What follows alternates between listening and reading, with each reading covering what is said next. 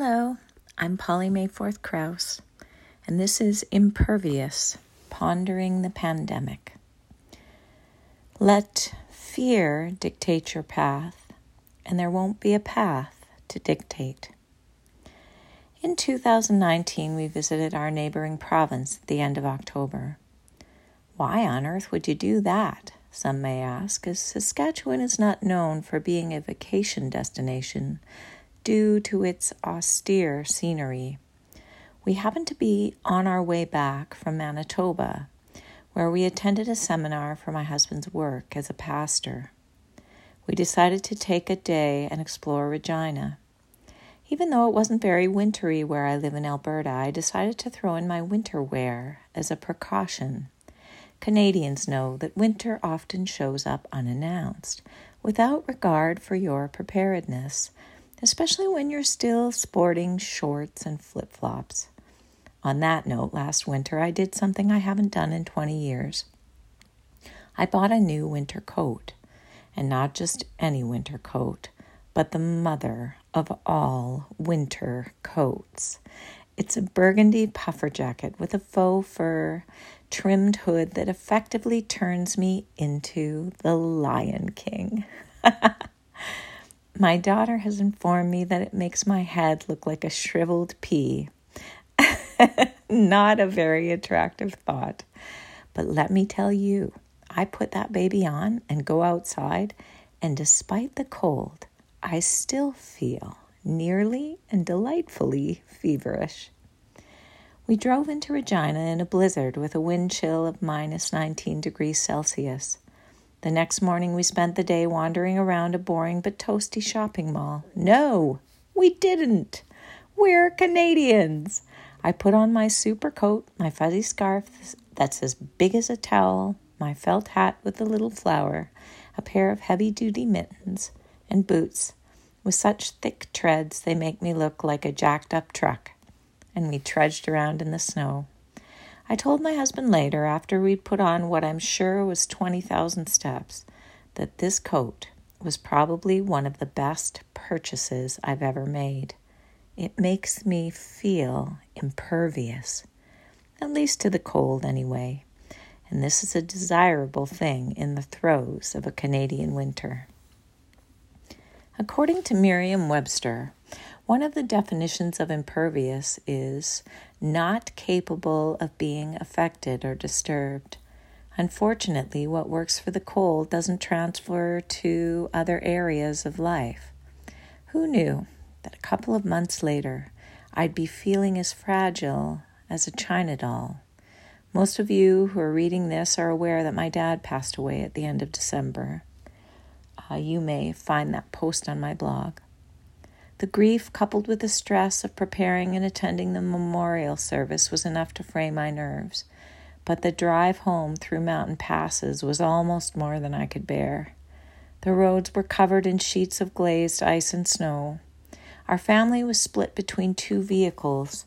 Travel was slow, and I was okay as long as I could see my husband, but unfortunately, we were separated. I ended up making a wrong turn, driving an hour out of my way and having to backtrack.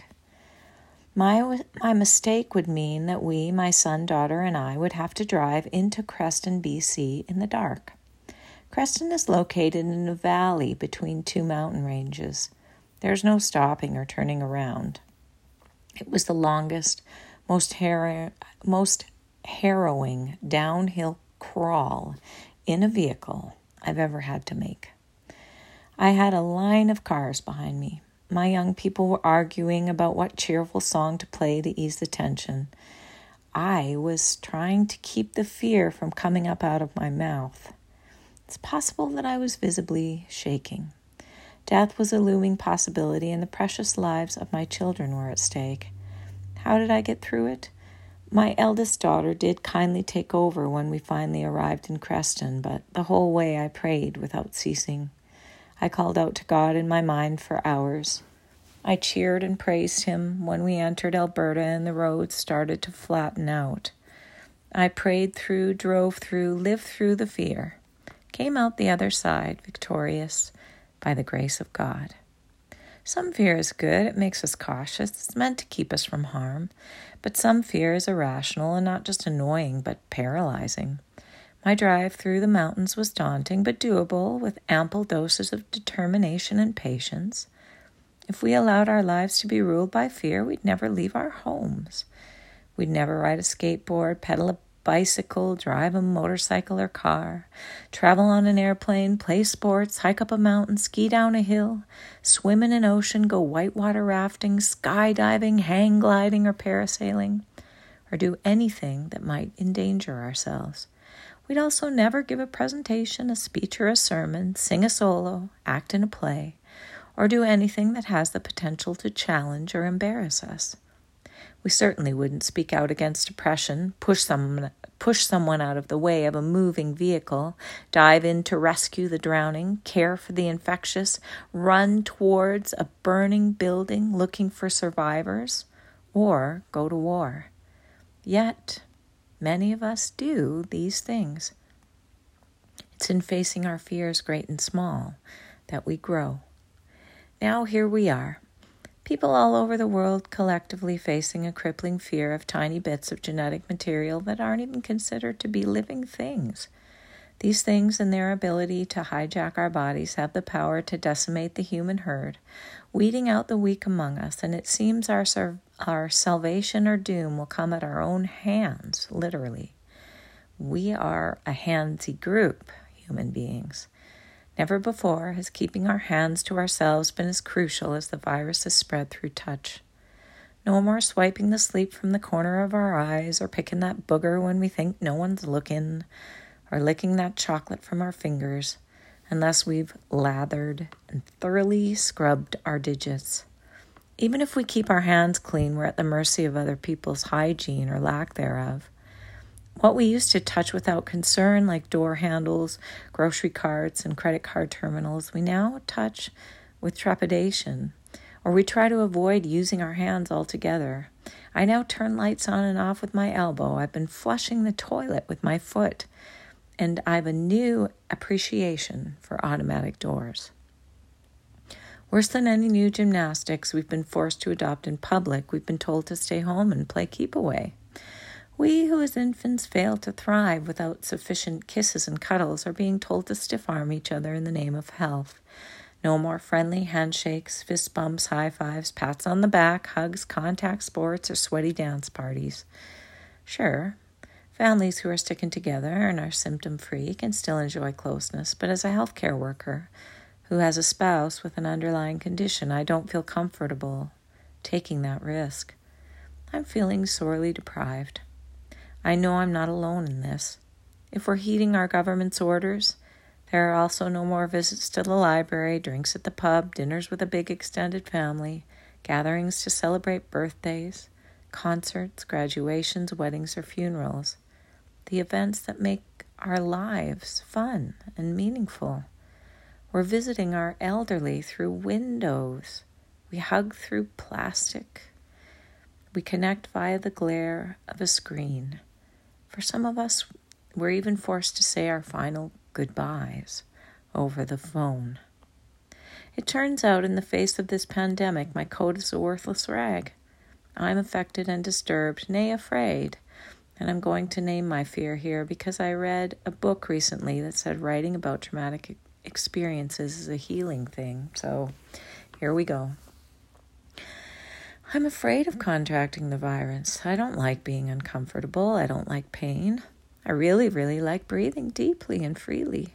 Death by suffocation resulting in organ failure? I'm not into it. I would prefer to keep living. Most people get sick and recover, but it seems there's no knowing going into it who of us will come out with a big thumbs up or a big toe tag. Part of the stress involved is the uncertainty of course, life is always uncertain, but we try to control things as best we can, and the fact that this impish adversary is invisible doesn't help the situation. We're doing what we can to avoid it, but no one's perfect, and people are contracting the disease despite their best efforts. The waiting is agonizing. Will I get it? Will my loved ones get it? Will we struggle through it or succumb to it? Sure, we can push these kind of thoughts down with one more cinnamon bun or another inane movie, but they'll come up again like nasty acid reflux. I'd rather deal than stuff. I'm afraid my casual approach to cleanliness will result in someone suffering and death. My hands are prematurely aging from all the washing, but what if it's not enough? What if a few of those insidious germs sneak by? I touch my face and I infect myself and others. Those of you who know me know that I'll never be described as a clean freak. Of course, at the hospital, I do what's required of me. But at home, I'm not wiping things down, nor am I disinfecting my groceries. We as a family have stopped meeting friends and limit our visits to the store. So far, we're healthy. If someone I cared for at work died of COVID 19 or one of my family members passed from it, would I go to my grave blaming myself for not being fastidious? Oh, I'm concerned for seniors experiencing the ache of loneliness, for those dying without their families around them, for those who don't have a home to hide in, for those who are desperate for childcare, struggling to homeschool their children for the first time, for those having to work from home and grapple with the constraints of technology, even as I continue to go to work, for those who have lost their livelihoods who are going bankrupt, falling into despair, and considering suicide. For the violence, vandalism, and looting that could happen when people are stretched beyond what they can bear. For our psyches, will mental illness explode along with the contagion? What will be left of us after this scourge has finished its deadly work? I fear the length of my imprisonment. This isn't going to be over in a couple of months. There's no flu shot that, that'll protect us from this teensy terrorist, who we now know can work quietly with, within us before showing itself, while we unknowingly share it. Scientists don't believe the warm weather will curb the spread, and a vaccine is a year to 18 months away. The government is strategizing as to how they'll loosen the restrictions because the strain on our economy, must be mitigated. But as a healthcare worker who takes care of the elderly and has a vulnerable spouse, I won't, in good conscience, be able to hang in a restaurant or browse through a store for a long while. Others will be free before I will, and I hope I won't be given over to envy, negativity, and complaining. Please pray that God will help me to endure my captivity with patience in peace. The only way to imperviousness is through trust in and subsequent rest in the all sufficient God. In order to combat the fear that lurks at my fingertips and affirm my faith in the one who is love and casts out fear, I declare what I know to be true about Him. God has a plan, and His plan will prevail. God says to the Israelites in Isaiah 46:10, I declare the end from the beginning and ancient times from what is still to come. I say, my purpose will stand and all my good pleasure I will accomplish. This pandemic and every other catastrophe that's roused humankind from the beginning of time is played out with our benevolent Father's knowledge and allowance. Nothing happens that isn't sifted through his will. God is mysterious. I can't figure him out, and that's a good thing. There's so much about him, this life and this world, that confounds me. But I'm his child, and there are some things that aren't for me to know. It's my job to submit and trust him. I cling to the truth of Romans 8:28 that his will benefits those who love him. God is trustworthy. David extols his goodness in Psalm 103 2 to 5, saying, Praise the Lord, my soul, and forget not all his benefits, who forgives all your sins and heals all your diseases, who redeems your life from the pit and crowns you with love and compassion, who satisfies your desires with good things, so that your youth is renewed like the eagles.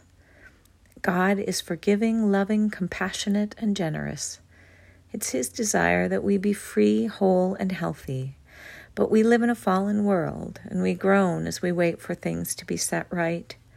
Suffering is as much a part of our human experience as breathing, but suffering is no match for our Savior. His suffering was redeemed at the cross, and He means to redeem ours too. He builds our character in the process, turning us into more gentle, compassionate individuals as we humble ourselves, recognize our dependence on Him, and yield to His pruning. God is our rock, our fortress, and our refuge. Psalm 62, 5 through 8.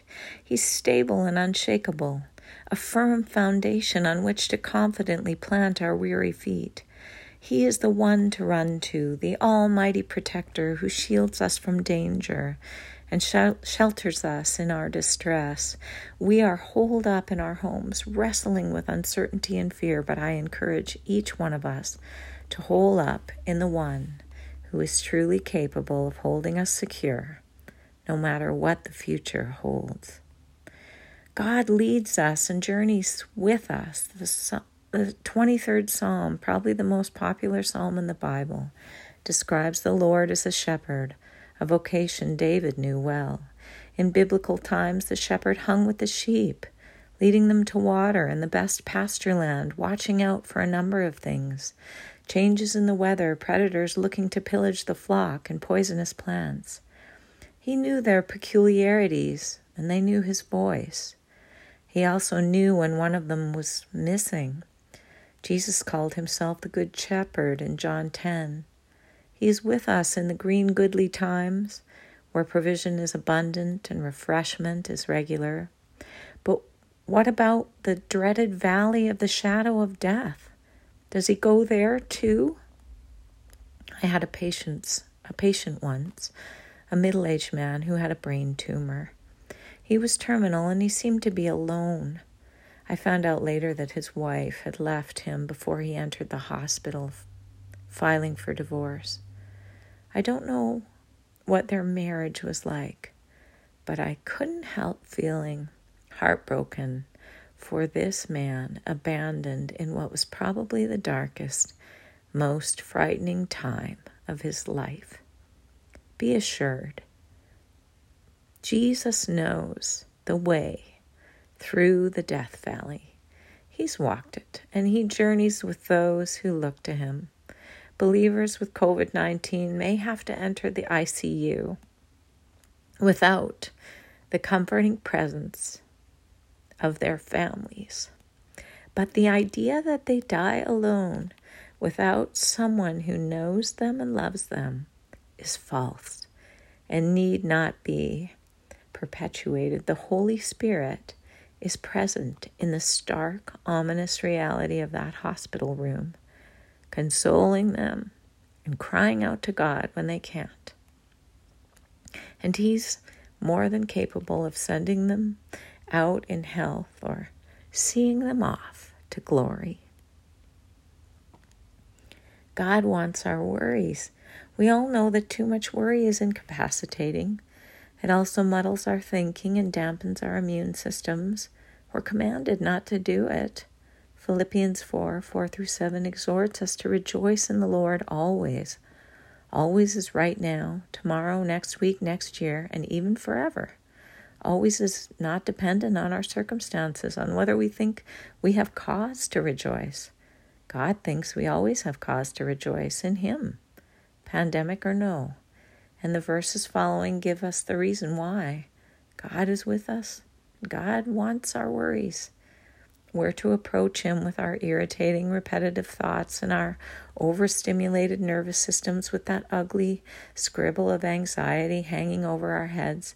And 1 Peter 5 7 says we're to cast it on Him. Not an easy giving over, but a heaving motion. Maybe we're too much like Frodo and his ring from the Lord of the Rings trilogy. Our worries become precious to us as we over rehearse them. Unlike Frodo, who couldn't let go of the ring, we need to hurl those worries onto the one who can do something about them. We are to do this in a spirit of gratitude, and we're to rest in Him, expecting His peace.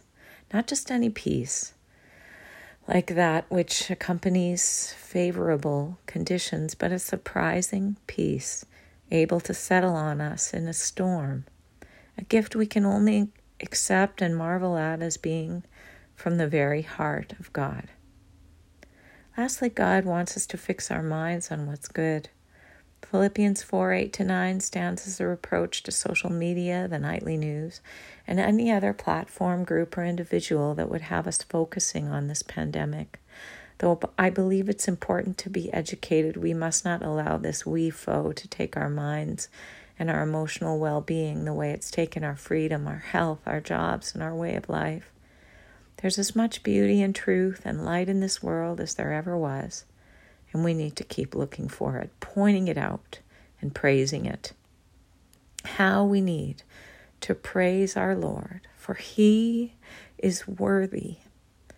Let's worship Him continuously, unabashedly, and see what happens. See how we'll be freed and lifted up. Then let's put our minds to something creative and constructive, like giving our neighbors help and hope.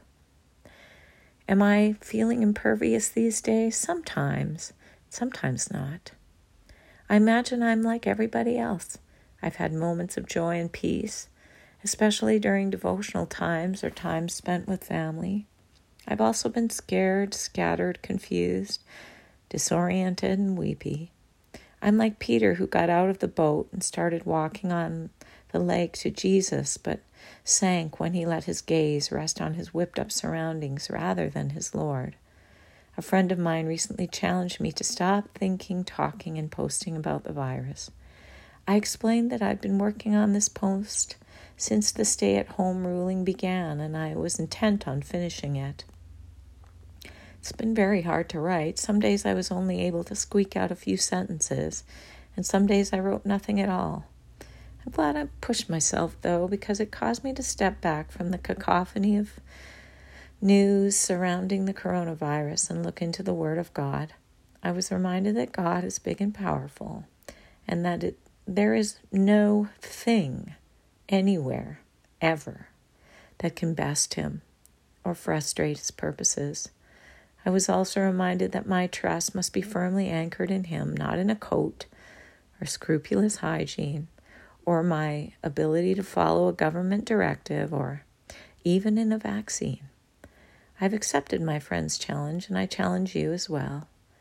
From now on, it's my plan to pursue imperviousness as I practice trusting in my Lord and fixing my eyes on Him and there find rest. Thanks for joining me. Have a happy day.